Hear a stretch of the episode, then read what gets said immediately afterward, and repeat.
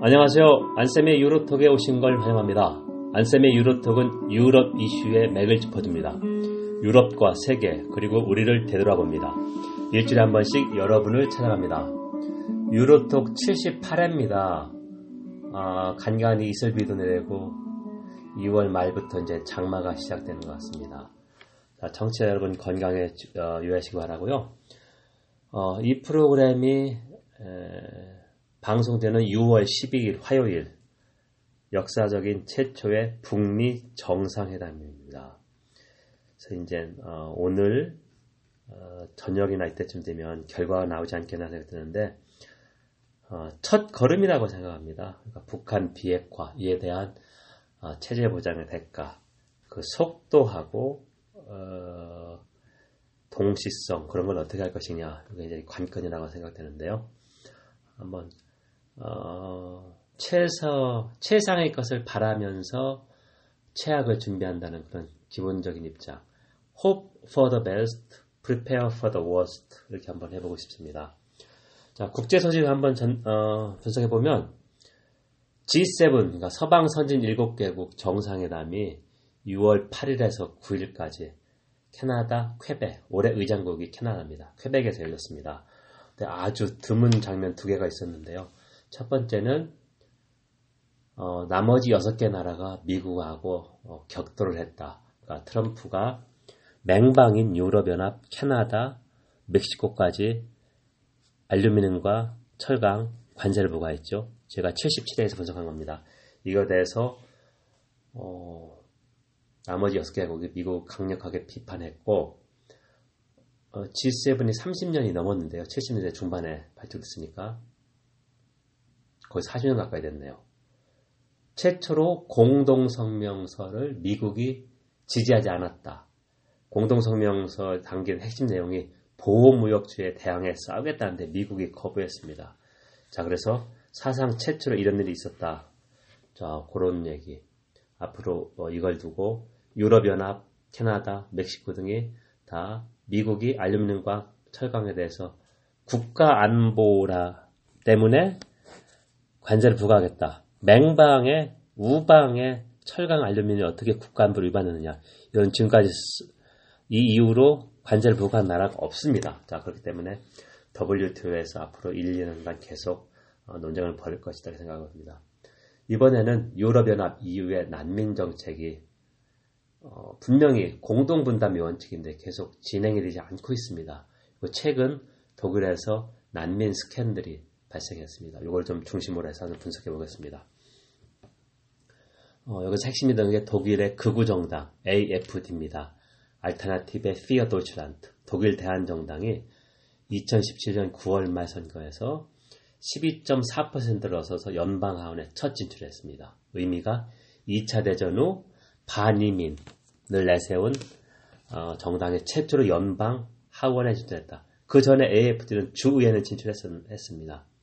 독일은 왜 난민에 민감할 수밖에 없냐면 홀로코스트 유대인 집단 학살 때문에 어, 독일의 그런 모든 합의는 그러니까 어, 사회의 그 공동 공통된 합의 무언의 합의는 난민에 관대해야 된다는 그런 있었습니다. 근데 이걸 정면으로 뒤집는 거죠.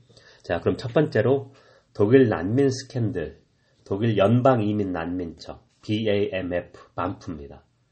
Migration und Flüchtlinge, Migration and Refugee Agency입니다. 이게, 아, 스캔들이 있었는데 스캔들 내용을 한번 보겠습니다.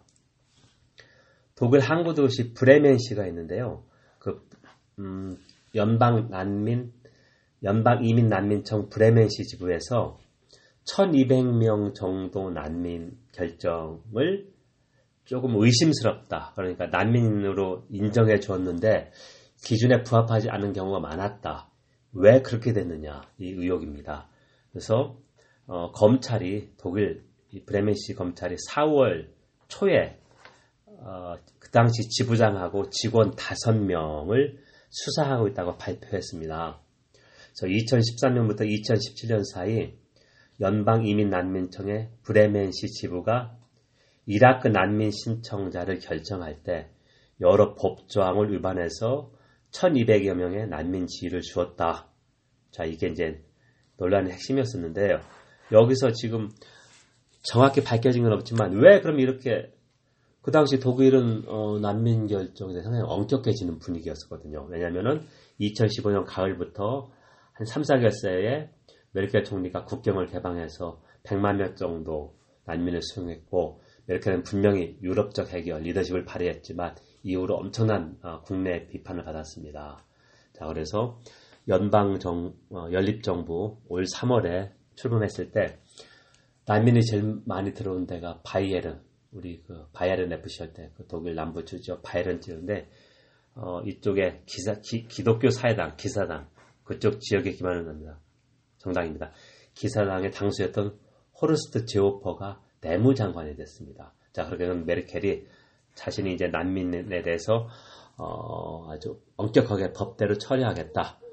어, 불법 난민은 추방하고 그러니까 난민 신청이 거부된 사람은 그런 걸 이제 수용했고 또 하나 연립정부 합의면에 1년에 20만 명만 받겠다. 어, 독일의 경제력 규모나 이런 거 비교하면 합리적인 결정입니다. 이것까지 명시했습니다. 자, 그렇게 돼서 일부 언론에 나오는 것은 이 1200명의 난민을 받아줬는데 무슨 대가가 오간 것이 아니냐. 자, 이런 의혹이 있었고요. 그래서 호러스트 제오퍼 내무 장관은, 어, 자신이 내무장관이 있을 때 이런 일은 아닙니다. 하지만 정부를 대표해서 유감이다. 철저하게 조사하겠다. 이런 얘기를 했습니다. 자, 그렇다면 여기서 이제 계속 언론이 조사하는 게 메르켈 총리는 이 내용을 알았느냐? 어, 당시 2017년에 요거를 어, 조사해서 보고서를 쓴 사람이 언론 인터뷰를 했는데요. 메르켈 총리와의 독대에서 이거를 보고했다고 나와 있습니다. 그리고 2017년 이런 문제가 발견됐을 때 연방 정부가 제대로 처리할 수 있었다. 그래서 이거는 어, 불가피한 일이 아니었다. 즉 연방 정부의 책임이라고 이 보고서에서 이렇게 밝혔습니다. 자 그렇기 때문에 어, 야당의 공세가 거센데 여기서 이제 정치적 책임과 별도로 법적 책임을 누가 얼마나 지어야 되느냐. 자, 이걸 가지고 이제 논란이 벌어지고 있는데요. 이런 상황에서 음, 불난데 기름을 붓는 일이 생겼습니다. 어, 난민의 최근 독일 어, 여자 그러니까 여고생이 여고생이 여중생이 난민 신청자에서 살해됐습니다. 5월 말에 실종이 됐는데요.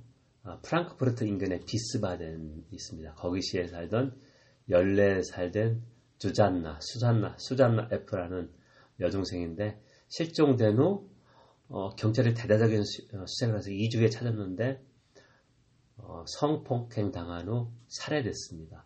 그리고 이거 결정적 제보를 한 사람이 어, 인근 난민 수용소의 어, 난민 신청자였습니다. 그래서 누가 그러니까 그 난민 신청했던 두 명이 저질렀고 이라크로 도망갔다. 그래서 독일 내부에서 어, 과연 우리가 인도적 입장에서 난민 100만 명 이런 큰 고통을 감내하고 있는데 난민이 들어와서 이런 범죄가 발생한다.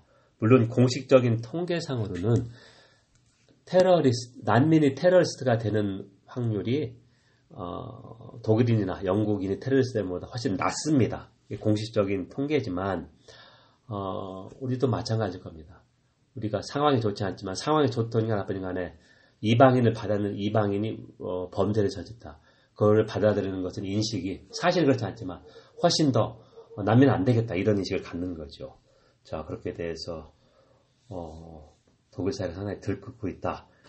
계속해서 나오는 그렇다면 유럽연합 차원의 난민 정책 공동 분담 해야 된다. 왜 우리가 다 분담하느냐? 자 이런 비판이고 그래서 메르켈이 거의 실각될 위기에 처했는데 2015년 가을에 100만 명을 받은 다음에 독일이 주도가 돼서 2016년 3월에 터키와 난민 협약을 체결했습니다. 핵심은 터키가 난민을 유럽으로 넘어오지 못하게 하는 것에 대가로 60억 유로 정도를 지원해준다. 자, 그런. 근데 이제 풍선 효과라고 이번에 이탈리아에서 포퓰리스트 정당, 반이민을 내세운, 반이슬람을 내세운 정당이 출범하게 된 게 터키 쪽 경로를 막으니까 어, 중동 난민들이 아프리카, 알제리아, 튀니지까지 가서 이탈리아로 넘어왔습니다. 그래서 이탈리아의 난민 어, 신청자 들어오는 사람 수가 3년 만에 한 두 배 정도 늘었습니다. 그러니까 최근 3년 이내 50만 명이 넘게 몰려왔습니다. 그래서 포퓰리스트 정당이 어, 집권하는데 이 난민 문제가 가장 큰 어, 기여를 했다. 그러니까 이탈리아는 불만이 있을 수밖에, 있을 수밖에 없습니다. 다른 EU 회원국이 분담을 해줘야 되는데 거부하고 있기 때문에 독일하고 같은 입장이죠. 자, 그럼 두 번째는 그렇다면 극우 반이민 반이슬람을 내세운 극우 AFD 독일 대한당과 다른 정당의 움직임은 어떠냐 이런 그 어, 난민 상황에 대해서 아, 그러니까 스캔들 난민 스캔들에 대해서 어, 독일은 3월 중순에 대연정 대연립정부가 성립됐습니다. 그러니까 1당과 2당 2당이 사회민주당인데 원래 야당을 남한다 했다가 다시 입장을 맞서 대연정이 됐습니다. 그래서 제1야당이 극우 독일 대안당입니다. 그리고 어, 조그만 꼬마 야당이 자유민주당 FDP입니다. Free Democratic Party 친기업적인데요. 두 당이 난민 스캔들 조사위원회를 구성을 요구했습니다. 우리로 얘기하면 의회 국정조사와 같습니다. 하지만 어, 다른 야당인 녹색당 그리고 좌파 연합이 반대를 하고 있고요. 어, 여기서 의미 있는 게 자유민주당이 좀 더 강경한 입장을 취한다. 그러니까 메르켈 총리가 있으면서 같은 중도파인 기독교 민주당 CDU가 메르켈 당이죠. 조금 중도 쪽으로 더 기울었습니다. 대해서 자유민주당은 난민에 강경하게 대응하는 그 정당의 정체성을 세우고 있는 것이죠. 여러분은 지금 안세미 유로톡을 청취하고 있습니다. 안세미 유로톡은 유럽과 글로벌 이슈의 맥을 짚어줍니다. 유럽과 세계 그리고 우리를 되돌아옵니다. 일주일에 한 번씩 여러분을 찾아갑니다. 오늘은 78회입니다. 독일의 난민 스캔들 그리고 유럽연합 차원의 아, 공동 난민 정책, 이민 정책이 왜 이렇게 어려운가, 왜 이렇게 진전이 없는가 이걸 한번 좀 분석해 보겠습니다. 자, 그럼 세 번째로 유럽연합의 공동 난민 정책이 어느 정도고 왜 개혁이 안 되느냐 이걸 보겠습니다. 유럽연합은 난민 정책에서 제일 먼저 나오는 게 더블린 협약, 더블린 조약인데요. 90년대 중반에 유럽연합 회원국들이 난민은 처음 도착하는 나라에서 모든 걸 처리한다라고 규정을 했습니다. 문제가 될 수밖에 없죠. 난민이 들어올 수 있는 나라는 해안선 있는 그 경로지 않습니까? 그래서 이제 어려웠던 게 그리스가 경제 위기 맞아서 자국도 지금 실업자가 넘쳐나는데 그리스가 난민을 제일 많이 받았었죠. 터키 루트가 있을 때. 그 다음에 스페인 그리고 이탈리아. 자 지중해에 걸친 나라가 난민을 너무 많이 받은 거죠. 영국은 반면에 거의 받지를 않았고.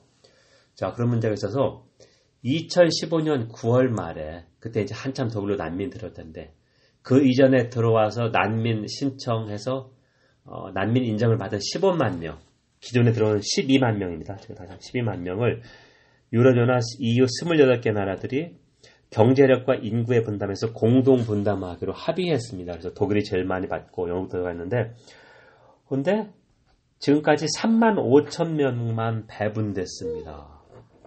그래서 이제 헝가리, 폴란드, 체코, 중동부 유럽이 이건 절대 받을 수 없겠다 반대를 해서 유럽 이사회 그러니까 EU 회원국 수반들 모임에서 거의 표결을 하지 않는데요. 표결해서 통과가 됐습니다. 다수결로. 그런데 가장 대표적인 게 헝가리 빅토르 오르반 총리 국민 투표를 하면서 끝까지 거부하고 있습니다. 그러면서 우리는 기독교 문명을 수호하겠다. 정체성의 정치죠. 어, 민족주의 포퓰리스트 정권입니다. 그렇게 해서 이렇게 거부하는 나라에 대해서 집행위원회가 어, 법을 위반했다고 추징해서 법원으로 EU 법원으로 데려갈 수 있지만 계속 거부하면은 해결책이 뚜렷하지가 않습니다. 그래서 이걸 과연 어떻게 개혁할까 이렇게 했는데요. 가장 최근에 2018년 6월 5일에 어, 내무장관 소관이니까 강요 이사에 내무장관 회원들 내무장관이 모여서 더블린 체제 개혁을 논의했습니다. 뭐 여기에서 5월 31일에 출범한 이탈리아의 북부 동맹 마테오 살비니 당수가 내무장관이 있는데요. 불참했습니다. 의미는 뭐냐면 이탈리아는 여기에 관여하지 않겠다. 너희들 우리 난민 부담 분담해주지 않는 한 우리는 강경해놨다. 그런 메시지를 어, 내세운 것이죠. 그래서 이제 올해 6개월 동안 어, 순회 의장국이 불가리아인데요. 어, 불가리아가 2007년에 EU 회원국이 된 다음에 첫 순회 의장국인데 더블린 체제 개혁안을 냈습니다. 어떻게 했냐면 더블린 체제에 따라서 처음 도착한 나라에서 난민 신청자로 등록한 후에 8년간만 이쪽에서 관리한다. 이런 탈반을 냈는데 이탈리아나 그리스는 8년은 너무 길다. 이 기간을 2년으로 단축하자. 2년으로만 책임진다는 얘기죠. 그래서 어, 난민 수용이 안 되고 거부되면 바로 추방하겠다 그런 얘기인데 합의를 보지 못했고 6월 28일, 29일 유럽 이사회가 있습니다. 그래서 브렉시트 협상, 아일랜드와 북아일랜드 간의 국경 없음, 그 다음에 예산 다년간 예산 단전 전망, MFF, 그리고 이 난민 문제를 합의를 보려고 하는데 메르켈 총리가 최근 어, 기자회견에서 비공식적으로 기자들과 이제 off the record로 이걸 주고받는 상황에서 난민 문제 해결해야 되는데 그러니까 공동 분납밖에 없다. 하지만 중동부 유럽이 저렇게 길을 쓰고 반대하니 합의가 좀 너무 어렵다는 그 고충을 토로했습니다.